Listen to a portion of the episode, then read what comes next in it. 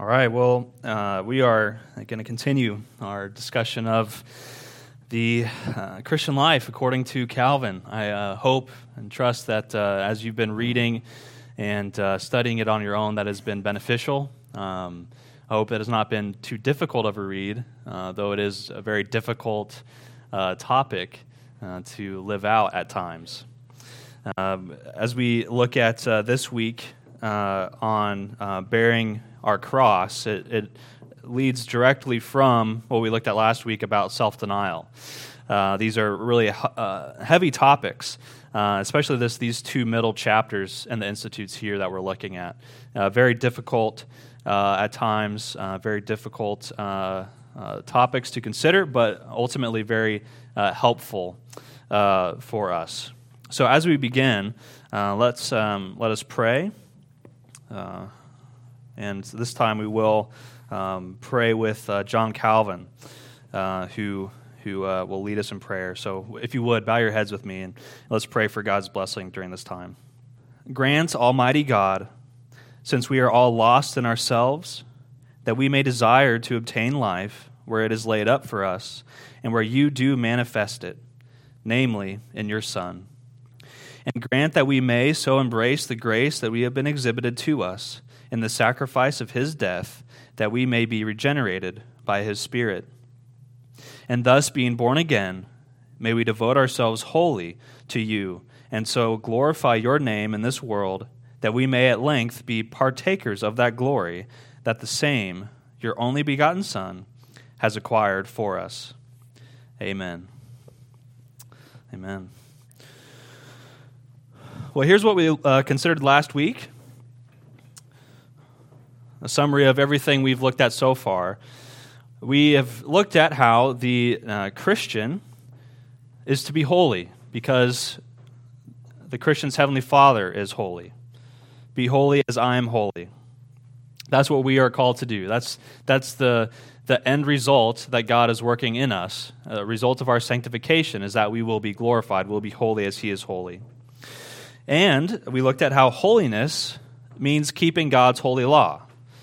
God's holy law summarized by our Lord Himself to love the Lord our God with all of our faculties and to love our neighbor as ourselves. So we are to be holy as God is holy, and we achieve holiness or we move toward holiness by keeping God's law, by loving God and loving others. And so Calvin wants to uh, develop this, this rule, this guidebook from Scripture to help us achieve uh, this holiness. And so Scripture gives us the model for, uh, for, um, for pursuing holiness, and that's by self denial. And so that's what we looked at last week. Self denial, uh, Calvin showed us, helps us to love others properly. Uh, helps us to love others rightly, gives us the uh, even the desire to rightly love others, and self denial helps us to love God, and that's where we're that's where we'll be uh, this morning, specifically uh, as we deal with adversity. So, part of loving God, uh, part of, of looking to Him, is trusting in Him uh, through adversity, uh, seeking Him uh, and trusting in Him during suffering, no matter what that suffering might look like. And the, the main image of what suffering looks like for the Christian is bearing our cross. Uh, so you might have heard that imagery um, as well. Uh, but that, that's, the, that's the sum of what we do. So that, that's, the, that's what uh, Calvin now turns to, is bearing one's cross. Uh, we've already looked at that verse in Matthew 16, 24, and uh, where Jesus tells his disciples, if anyone would come after me, let him deny himself. That's the self-denial part we looked at last week. Let him deny himself and take up his cross his cross or her cross, your cross. That's what we are called to do when we are to uh, follow Christ. So self denial and cross bearing, they go together. Bearing one's cross is a part of denying oneself. And we know that this is an increasingly and an incredibly difficult thing to do. It's not an easy thing to do, yet, this is what we are called to do. So Calvin concludes the previous chapter with these difficult but comforting thoughts. He says, Indeed, the believer should accept whatever comes with a gentle and thankful heart because he knows that it is ordained by the Lord. And he will also write the rule of godliness is to recognize that God's hand is the sole judge and governor of every fortune. And because his hand is not recklessly driven to fury, it distributes to us both good and ill according to his orderly righteousness. And so we see here how Calvin is now turning his attention specifically to uh, the problem of evil. How do Christians handle uh, the problem of evil? The problem being that evil exists, and we believe in an, a sovereign God, an all loving God. Uh, so, so, why does evil persist? Why is there pain and suffering in this world? How does the Christian make sense of this? How do we respond when we see suffering uh, around the world and when we experience suffering ourselves? Now, this is the chapter. If I could have every single person uh, read one chapter, and I, I, hope that you are reading. If you picked up the book, you promised me that you were reading, so I, I trust that you are.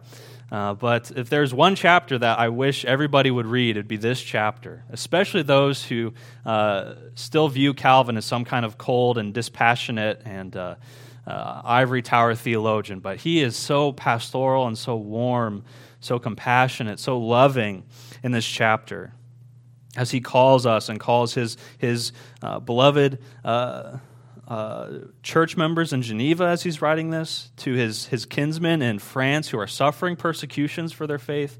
He wants them to have a childlike faith and trust in their God, and not just in an aloof and distant God, but in a loving, benevolent Father who loves his children. That's Calvin's goal in this chapter. So that's uh, what we'll be looking at this morning. Um, similar to last week, uh, so this chapter has 11 sections, and we can divide up uh, those sections into three main headings.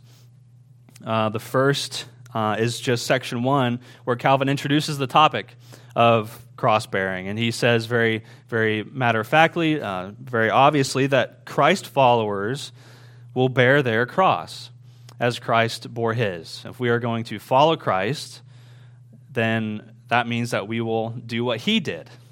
And Christ bore his cross, and if we are servants and if that's our master, then we will likewise bear our cross, whatever that might be. Then he'll go on and, and in the, the next um, uh, sections two through six, talk about how cross bearing is used by God to produce Christians, to make us Christians, that is, to make us like Christ. Uh, helps us to grow in Christ likeness, or uh, sanctification, if you will. And then finally, um, Christ uh, cross bearing helps us make sense of suffering, and now uh, turns from maybe somewhat more of a theological uh, discussion on sanctification and suffering to a very pastoral. Um, this is why this doctrine is so important, and he he will turn there. So let's um, begin with that that first section, that that first heading. Uh, he begins this chapter with the very important but often very overlooked uh, truth of Scripture that part of the Christian life is suffering. That is part of the Christian life. This is self evident from the very nature of what it means to be a Christian. The word Christian means a, a little Christ, it means a Christ follower. If you are a Christian, if you follow Christ, which means that your life is supposed to look like His. And if your life is supposed to look like His, what did Christ's life look like? It was full of suffering and trial. And so, Scripture will uh, often uh, pose the question are we better than our Master? Should we expect a better life than what He experienced? If the Father was pleased to put His own beloved Son through trial and temptation and suffering, will He not do the same with us? Uh, as, as Calvin will say, having begun this way in Christ, referring to Christ's sufferings, having begun this way uh, with Christ, his only begotten Son, he's, he continues similarly with all of his children. And so, scripture, or sufferings, rather, sufferings are proof that we are God's children because we're suffering the way that his one and only beloved Son suffered. As Paul says in Philippians 1:29, for it has been granted to you that for the sake of Christ you should not only believe in him but also suffer for his sake. And so there Paul uh, combines the act of, of faith and suffering. We think of faith as so central to the Christian life. Well, for Paul, suffering is just as central. It's not an optional thing for the Christian, but it's central to the Christian life, uh, just as central as faith is itself. And Calvin will go on to describe the absurdity of expecting anything else in this life but suffering. And so he says, uh, his, referring to Jesus, his life was nothing other than a kind of perpetual cross. It wasn't just the, that final moment of his life when he was physically hanging from the cross, but his entire life was a. Uh, was a kind of perpetual cross. Why then would we exempt ourselves from the same situation to which Christ our head was subjugated? Or subjected, I should say. Particularly since he was subjected to suffering for our sake to provide for us a pattern of patience in himself. And so he's saying if we want to be like Jesus, which is what we want to do because if you remember from previous weeks, we have that inward change in our life, that change of desires. We want to be like the Lord uh, that has saved us. We want to serve Him. We want to live for Him. And so, if we want to do that, one, then we should expect suffering. But like the Christian life ex- itself, this is both uh, bad news and good news. It's, it's both something that's difficult, but something that should give us and bring us joy. Uh, because uh, God works these sufferings in our lives for our ultimate good. And so Calvin uh, brings our attention to Romans 8, that very famous uh, passage, that uh, wonderful chapter in Scripture. I recommend um, Derek Thomas. Uh, I just discovered has a teaching series uh, on uh, Romans 8 through Ligonier, where he describes this chapter as the greatest chapter in all of Scripture, which is maybe a bold claim, but also maybe hard to hard to hard to disagree with. It's a wonderful chapter, but I recommend it to you. But in this chapter, and specifically uh, near the end, when he uh, when Paul talks about this this order of salvation or the golden chain of salvation, or the Ordo Salutis, you might have heard in Latin. This foreknowledge and predestination and calling and justification and glorification is how Paul describes this, this order of salvation in Romans 8. And there's, there's more things we could add to that, but that's the summary of it, with glorification being the end result. That's the end goal. That's the good which Calvin or which Paul is referring to when he says that God works all things for good. Well, what, what kind of good? Well, the ultimate good of our salvation and our glorification and our, our uh, life with God everlasting, eternal. And so, from foreknowledge to glorification, from eternity to eternity, God is working all things for the good of his people. That's including all of our suffering. That God will use this adversity uh, because, and we'll see adversity, we, it proves that we belong to Christ and as Calvin writes, this reality will uh, soften the bitterness of the cross. Uh, that the more we uh, are afflicted with adversities, the more surely our fellowship with Christ is confirmed. And so, by communion with Him, the very sufferings themselves not only become blessed to us, but they also help much in promoting our salvation. And so, in this orienting, this, this first uh, section in this chapter, uh, Calvin's uh, telling us that um, we bear our cross, um, and this is a good thing. And it uh, helps us to, to know and even provides assurance for us uh, that God does love us, uh, that we do belong to Him, uh, and we belong to Christ who suffered for us. Well, how, how, how is this possible? What all does that mean? Uh, Calvin now turns to uh, just how God works through suffering and cross bearing to make us more like Christ, to achieve that end result, that end result of glorification, that end result of, of sanctification reaching its final point, which is glorification, of being made perfectly like Christ. God uses uh, suffering, He uses the crosses that we bear to do that. And so the first thing He looks at he turns to is how bearing one's cross humbles the person and makes them rely on God for everything. Uh, I, I, love Calvin. He just begins by stating the obvious that Christ didn't need to learn this lesson from bearing his cross. He didn't need to learn the lesson of trusting in his Father. Uh, Jesus trusted and loved his Father perfectly. But we need that lesson. We need the cross because it forces us to trust in God, not only uh, and not in our own strength. We, we need that humbling constantly. We, we need that lest we grow too big in our own eyes. Uh, Calvin uh, points us to the example of David, who writes in Psalm 30 that he was he had began to puff himself up as he saw the, the greatness and the vastness of his empire, uh, instead of looking toward God as the true source of his prosperity. And so, if this could happen to David, Calvin writes. So this could happen to the man after God's own heart, how much more would we need uh, these constant reminders uh, to, uh, to humbly rely on God? Uh, we see this in Hosea as well. Um, it's, it's, so clear in, in, going through that book just how God's people had, had gone away to, to trust in other gods and, uh, and even to the point of attributing all their prosperity to other gods. And so uh, at one point, God laments this fact. And he says, uh, God says that it was I who gave uh, her, uh, Israel, the grain, I gave the wine and the oil, and I was I who lavished on her silver and gold, which they then took and used for Baal. So this is, this is, this is how we uh, all, all treat God at times. We, we all have this tendency to disregard God's good uh, providence and care for us and attribute those things to other things, to our own strength, our own achievement, to, to other gods, even, or to other things. But God uses the cross uh, to. Uh, uh, bring judgment upon them, to, to punish them, and to punish us at times, but ultimately to restore them. The Lord, the Lord chastises those whom he loves, and we'll see that as we go along. He's like a father. A father disciplines his children. And so uh, that's what the our Father does for us, disciplines us, that he might bring us to salvation. And so the next, then, Calvin looks at how cross bearing uh, demonstrates uh, God's faithfulness to us and, and to those while they bear their cross.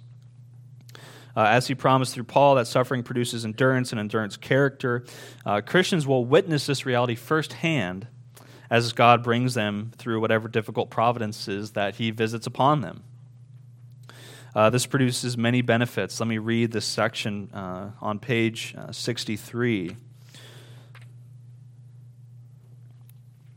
So this is uh, book 3, chapter 8, which is where which is what we're in, and this is section 3. It's on page 63. And Calvin writes, It's no little thing at the bottom of the page to be stripped of our blind self love and thus to be made aware of our own weakness. Moreover, having been impressed with our own weakness, we learn to despair of ourselves. Then, having despaired of ourselves, we transfer our trust to God. And next, we rest in our trust in God, and we rely on His help and persevere unconquered to the end. Then, standing on his grace, we see that he is true to his promises. And finally, being confident in the, in the certainty of his promises, our hope is strengthened.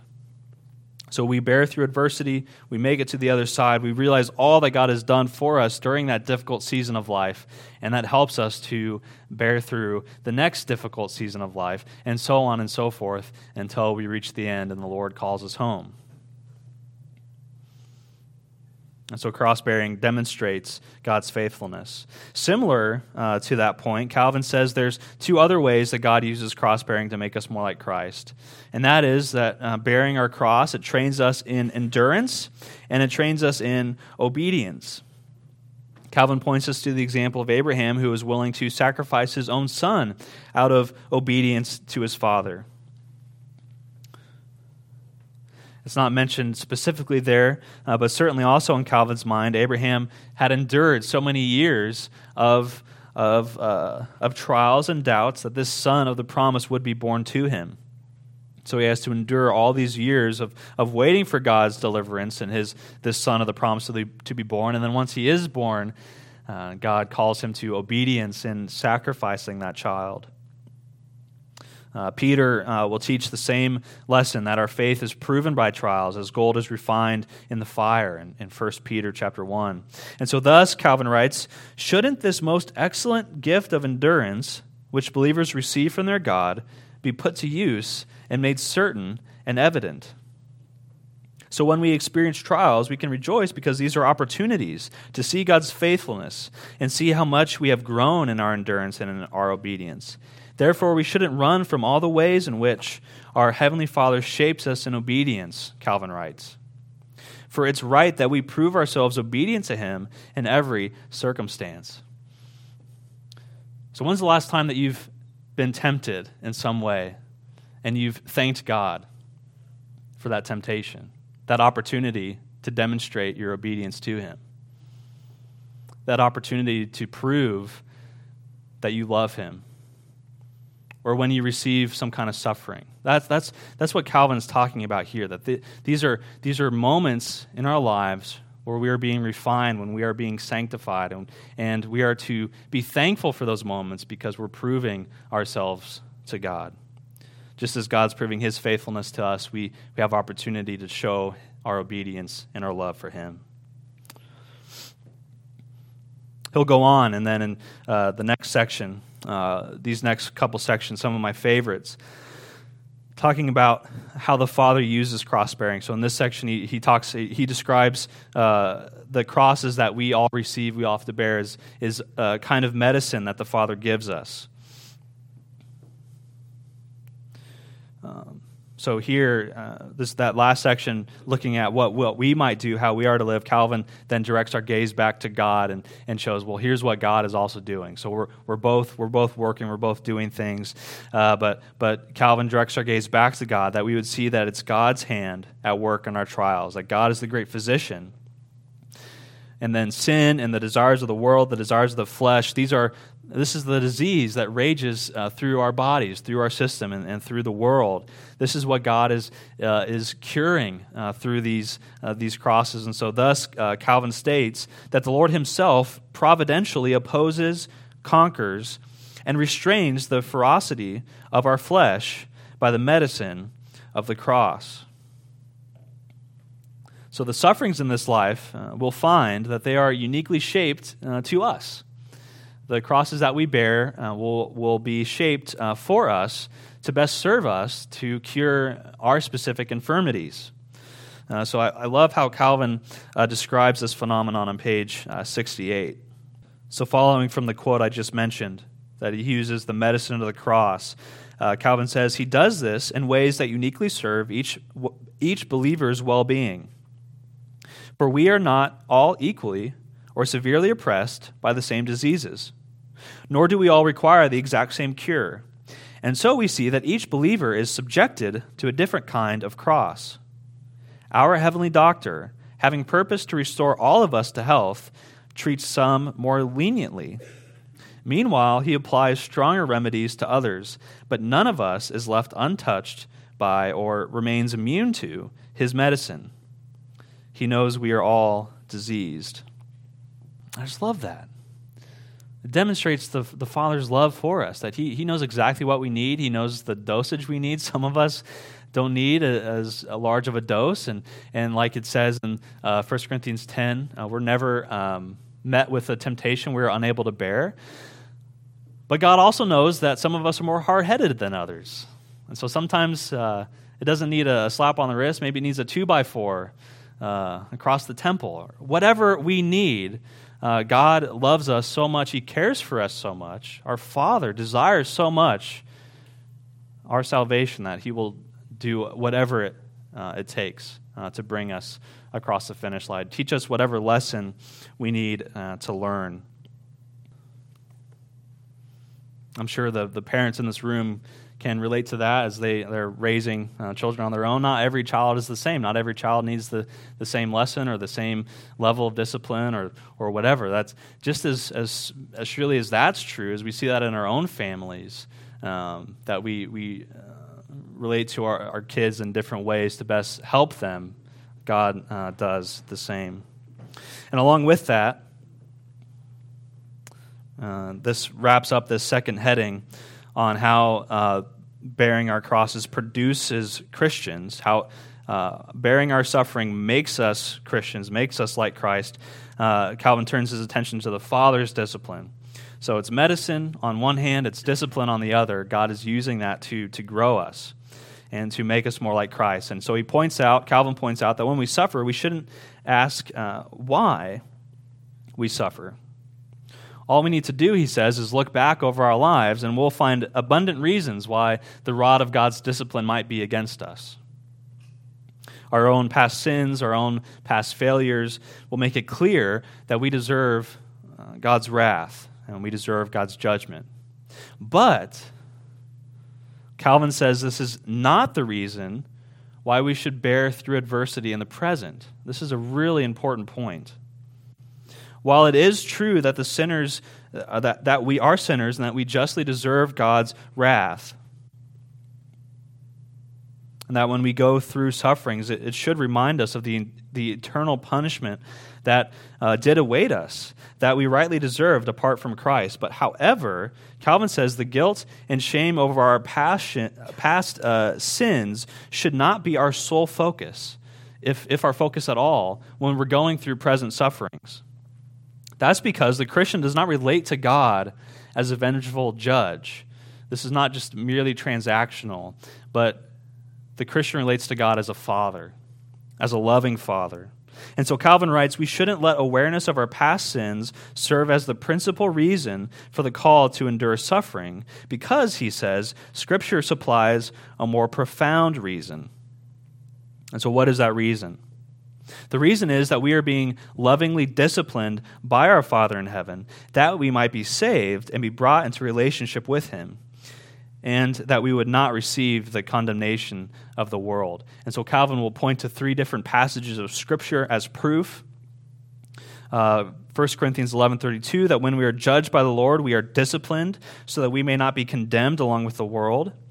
Then he looks to Proverbs 3 11 through 12 and says, My son, do not despise the Lord's discipline or be weary of his reproof. For the Lord reproves him whom he loves, as, the father, as a father to the son in whom he delights.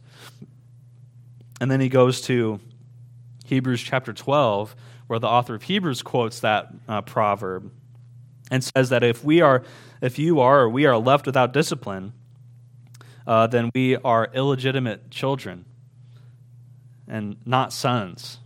That discipline is the mark of being uh, a son and a daughter of God. Let me uh, read for us um, briefly uh, Hebrews um, chapter 12, this longer section. It's so helpful for us.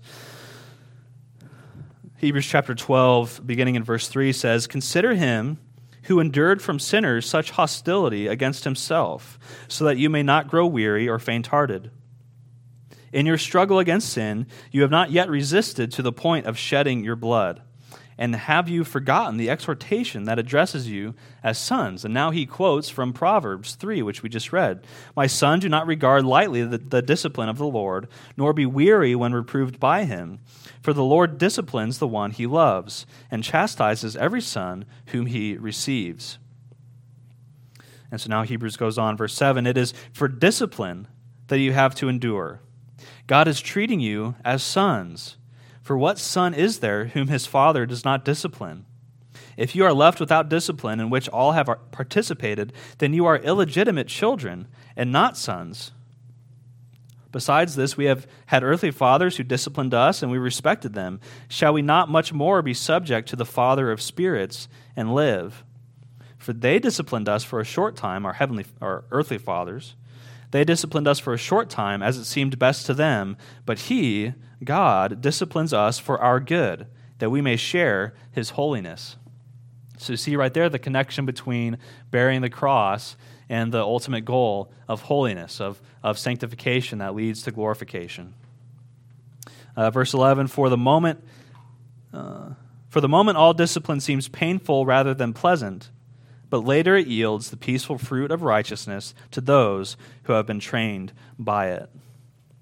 And so Calvin will say this in quoting that section of Hebrews. He says, Scripture teaches that there's a difference between believers and unbelievers.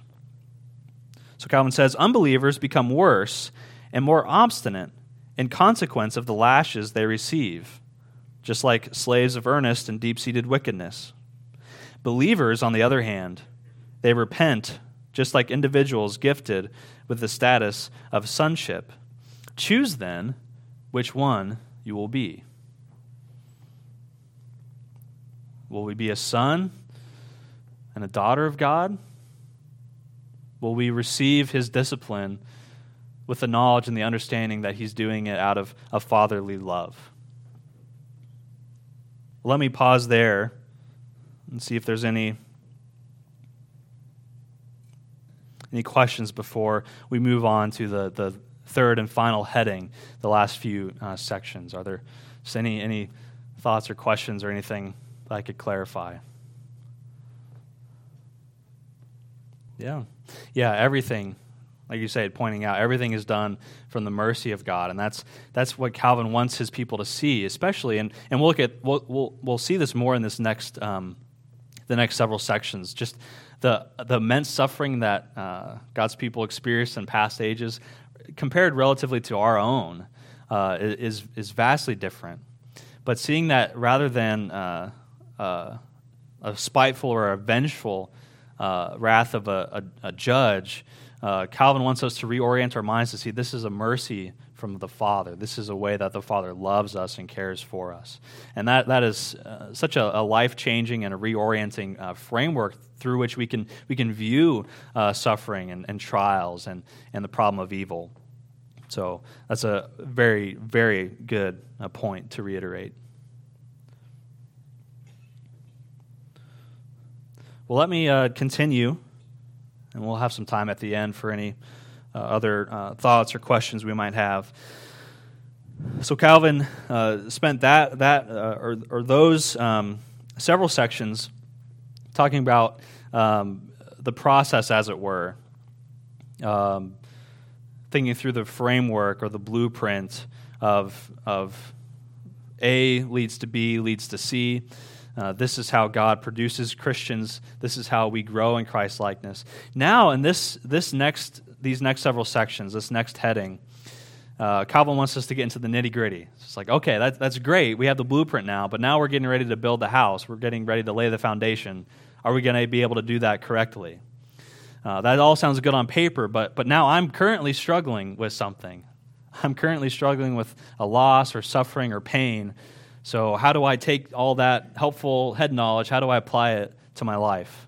That's what Calvin wants us to, to see here that cross bearing, everything we've talked about, this, this whole concept, it does help us make sense of suffering. And in fact, it's the only thing that can make sense of suffering. And so Calvin first uh, discusses uh, suffering for righteousness' uh, sake. That this is the common experience for the Christian throughout history and across the gro- uh, globe uh, presently. Uh, this might not have been, or it may not be our, our experience and uh, the experience of Western Christianity uh, for the most part, uh, but perhaps those days are changing. Um, perhaps we have uh, faced ridicule uh, for our beliefs. maybe things can be awkward at times with family around the holidays. But apart from that, God has been gracious to us um, but uh, here in the West, but that has not been so throughout history and certainly across uh, the globe. The question for us, though, is uh, will we receive persecution with joy? Knowing that God, uh, God uh, blesses those who are persecuted. And so uh, that's, that's Calvin's point here in quoting uh, one of the Beatitudes uh, from Matthew uh, 5 from Jesus' Sermon on the Mount. Uh, Calvin says that we shouldn't judge ourselves miserable when by uh, his, that's Jesus' own mouth, he pronounced us blessed. He says, Blessed are those who are persecuted for righteousness' sake. So we shouldn't say we're miserable when Christ says we're blessed. I love that. If Christ says something about you, then that's, that's the truth, regardless of what the world says, regardless of what you might feel in the moment. You, you listen to your master. You listen to your Lord. You listen to your Savior and what he says of you. By saying we are blessed in our persecutions is not to say that our persecutions are not real. It's not to say they're not painful. It's also not to say that we're not truly suffering.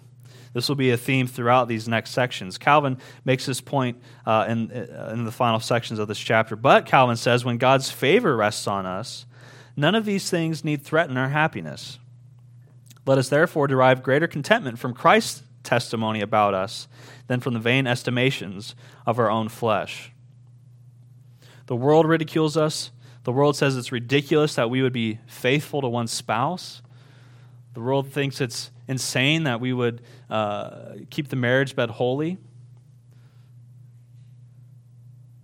The world thinks it's crazy that we would gather in corporate worship as we're doing here this morning. Uh, that we would spend time on a weekend when it's so nice out. We'd spend time in this, uh, this uh, stuffy room, as it were, and uh, talk about this old dead guy from uh, Geneva, wherever that is. Or we'd go worship uh, this God and sing songs and pray and listen to, listen to some guy drone on for 30 or 40 or 50 or 60 minutes. I'm preaching this morning, so I'm just preparing you guys now or even 70 or no.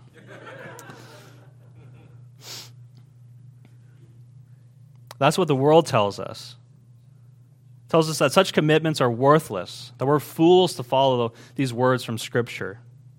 But we are not to regard the estimations of our own flesh, the estimations of the world, certainly not the estimations of the devil. All these different things are accusing us. We shut those out.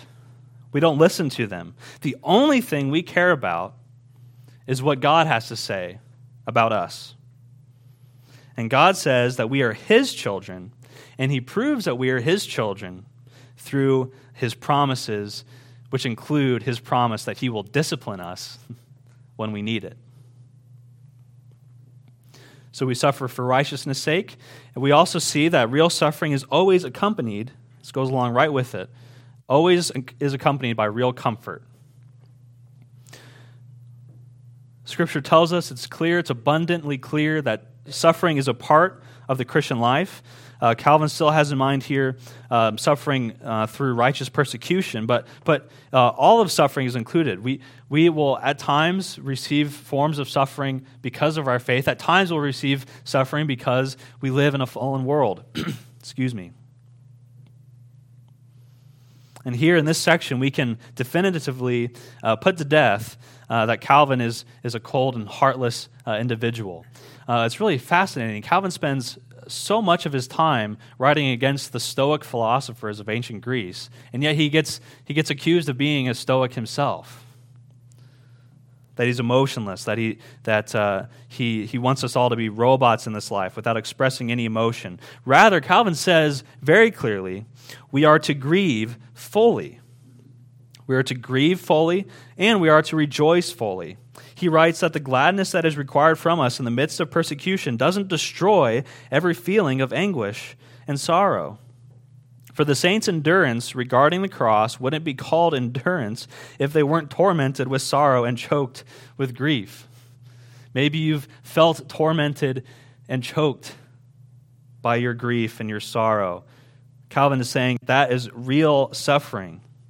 We're not supposed to pretend that this is not uh, something we're going through and that we have to put on a happy face and that we have to show up on Sunday mornings uh, and, and not bear any emotion whatsoever. That we're all supposed to be happy and smiley. That's not the case. We're, we're, we're supposed to uh, weep with those who weep. We're supposed to seek comfort in God and seek comfort in our community. Uh, we are to weep with those who weep, we're to rejoice with those who rejoice, and we're to do that together in unity. And so, leading, leading along in that same thought, the Christian, like the Christian's master, so you, just like Christ, are able to give true expression to your sorrow and to your pain. And this kind of combination of, of sorrow and joy that we're talking about can only be found in the Christian life because uh, it's what Paul describes in 2 Corinthians chapter 4. He says, We are afflicted in every way, but not crushed, perplexed, but not driven to despair, persecuted, but not forsaken, struck down, but not destroyed, always carrying in the body the death of Jesus so that the life of Jesus may also be manifested in our bodies. And so here Calvin brings uh, this verse to our attention in contrast to the Stoic philosophers that we mentioned. The Stoics would have us react the same way to adversity and to prosperity. they would have us react like a stone uh, without any uh, emotion whatsoever. Uh, and uh, Calvin writes regarding them What did the Stoics achieve by such sublime wisdom? I love his sarcasm there. What did they achieve with this amazing wisdom that they, that they show? Calvin says, they painted a portrait of endurance that has never been found, nor can exist among men. Indeed, while they wished to rep- represent endurance accurately and precisely, they deprived humankind of the power of genuine endurance. So, in other words, the Stoics, Stoicism, is attempting to put a cross on our backs that nobody can bear. But it's through cross bearing that, uh, that God places upon us that we're actually able to accomplish uh, this, this sanctification and grow in endurance and grow in uh, grace. So that's a reminder for us. We, we don't try to put crosses on our own back so we can't bear, but we bear the cross that God places uh, upon us, and we look to Him in all things today there is kind of a, a, we, we do have that kind of stoicism that uh, a boiled down version that basically just uh, tells us that we're supposed to endure pain and hardship without any display of feelings without any complaints that's, that's one way we sometimes look at suffering i'd like to talk briefly about this other way this is something that uh, pastor sloan uh, was really helpful with um, and bringing to my attention because it's so it's so prevalent in, in our society today that we can uh, we can make too much of our emotion. We can make too much of of our complaints and vocalize them in such a way that actually uh, dishonors God and does violence to His law. So so think with me. What are we to do when we face real and, and deep pain? Uh, we see that there's two examples or two ways uh, in Scripture, two responses uh, to this pain. Uh, the first response is to complain uh, the way that the Israelites did. Uh, their complaint was irreverent, their complaint was angry toward God. This was the kind of complaint that Job's wife wanted Job to do when she told him, just curse God and die. This cursing of God, it's a violation of the third commandment. And the Israelites were, were punished uh, because of it. Um, but there is another complaint, another kind of complaint we see in Scripture. These are found in the lament Psalms. These are the humble and reverent and faithful complaints that do not minimize the pain or the suffering that exists. But uh, in those uh, complaints, there is a seeking of God's understanding and a seeking of His mercy. So this this former kind of complaint is becoming more prevalent in our churches. I think it's very common in our society. We're all we're all modern people, and we value authenticity. We want people to be their authentic selves, uh, and and part of that is authentically uh, in in the church. We can authentically uh, vocalize our complaints to the Lord. Well, let's just say God God wants us to be authentic with Him, but that does not mean that uh, we can approach him irreverently. Uh, we may truly feel, we may authentically, truly feel like we want to curse God and die. That we're so angry with him and so fed up with him that we want to curse him. But that is a sin, okay, that we need to repent of. And it is not a thought or an emotion that God is pleased that we would vocalize to him. There is a way that we can vocalize our hurt and our pain with reverence to our Father in heaven. So we do not minimize our pain and suffering by pretending it doesn't exist. We also don't uh, um, uh, use that as a reason or as an excuse uh, to curse God, to break his law. But rather, as Christians, we, we follow Christ's example. Christ wept, Christ groaned, he, he was moved to compassion over the plight of others.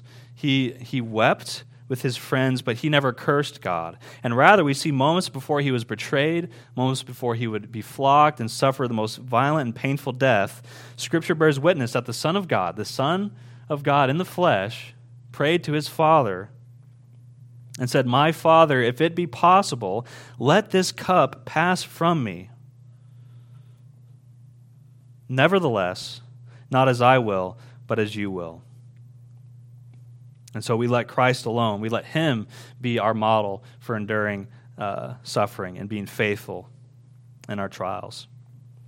He goes on, and, and that's a really difficult section. This one, likewise, is very uh, difficult at times, one of the hardest ones, but it's, it's so helpful because uh, Calvin is so real about uh, what we go through uh, that we, we don't have to minimize anything, uh, but we have everything in Christ when we, we go to Him. So he gives us this uh, rallying cry, as it were um, as we go through suffering, whatever that might be, whatever our cross looks like. Um, Calvin helps us uh, to navigate through it. So, by nature, Calvin, he rightly recognizes that our first instinct will be to run from suffering. And that makes sense. We, we, uh, we don't like suffering. We're we don't want to go through suffering. We would, we would rather run from persecution, not run toward it. And, and we shouldn't be seeking persecution, but we should be ready for it if it, if it happens. So rather, uh, we are to, uh, as, as uh, in God's providence, as He lays uh, crosses upon us, when suffering is visited upon us, we, we bear our cross with faith. And uh, when we keep God in our perspective, that'll aid us, that'll help us in our suffering.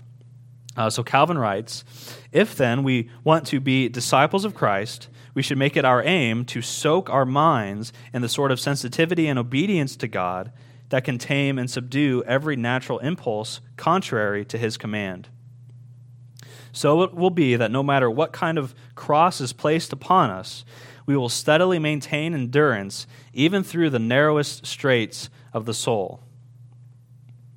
And one of the reasons I love uh, Calvin so much is he truly practiced what he preached.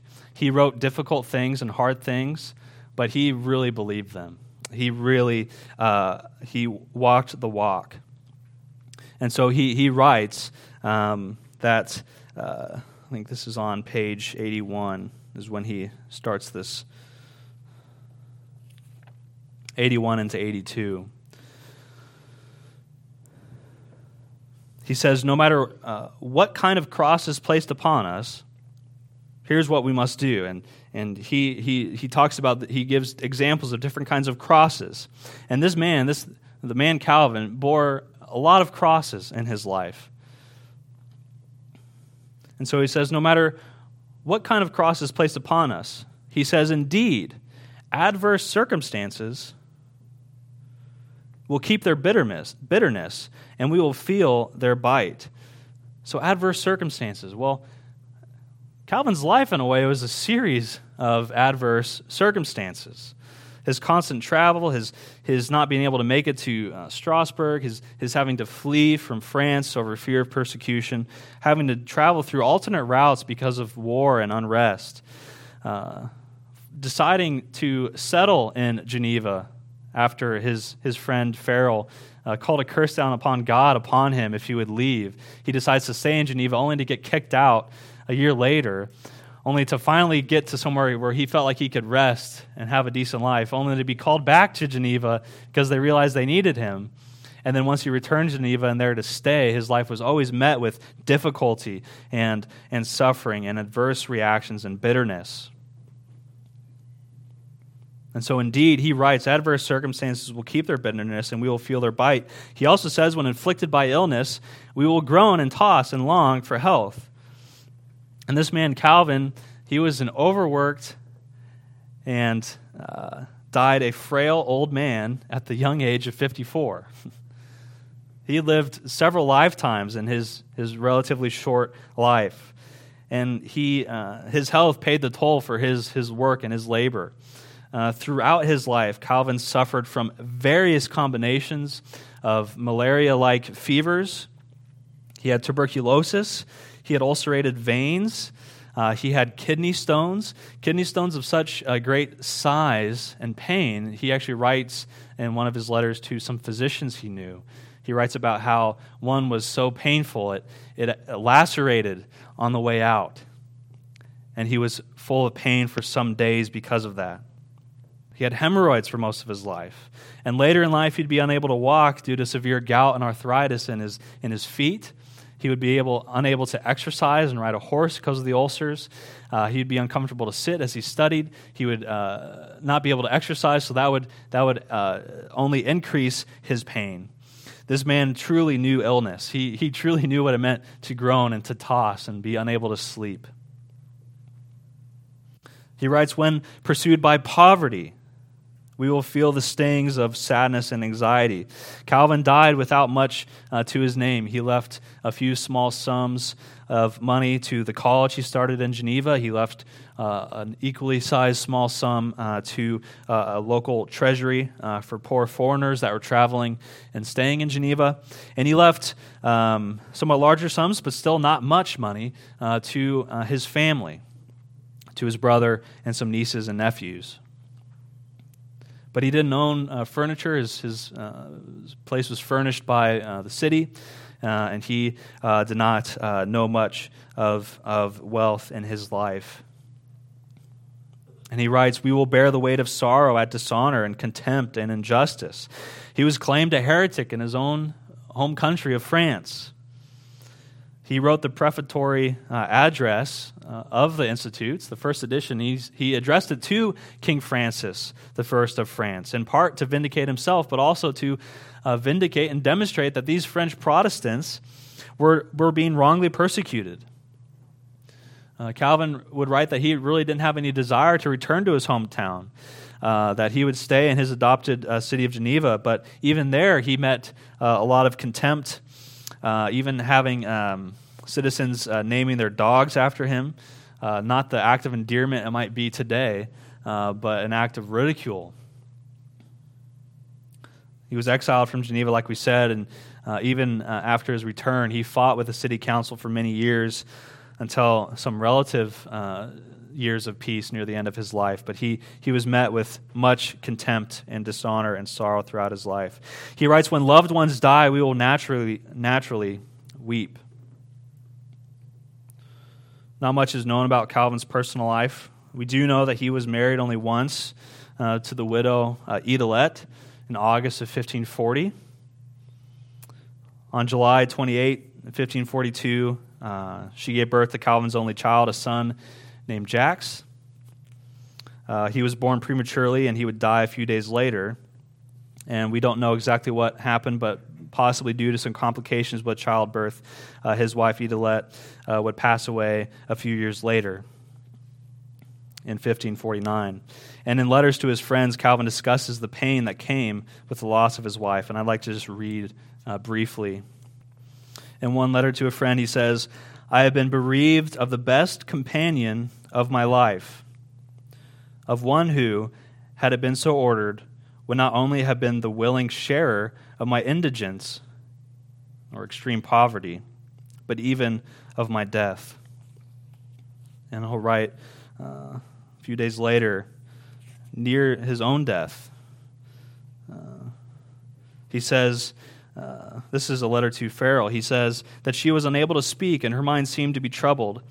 I, having spoken a few words out of the love of Christ, the hope of eternal life, concerning our married life and her departure, I engaged in prayer.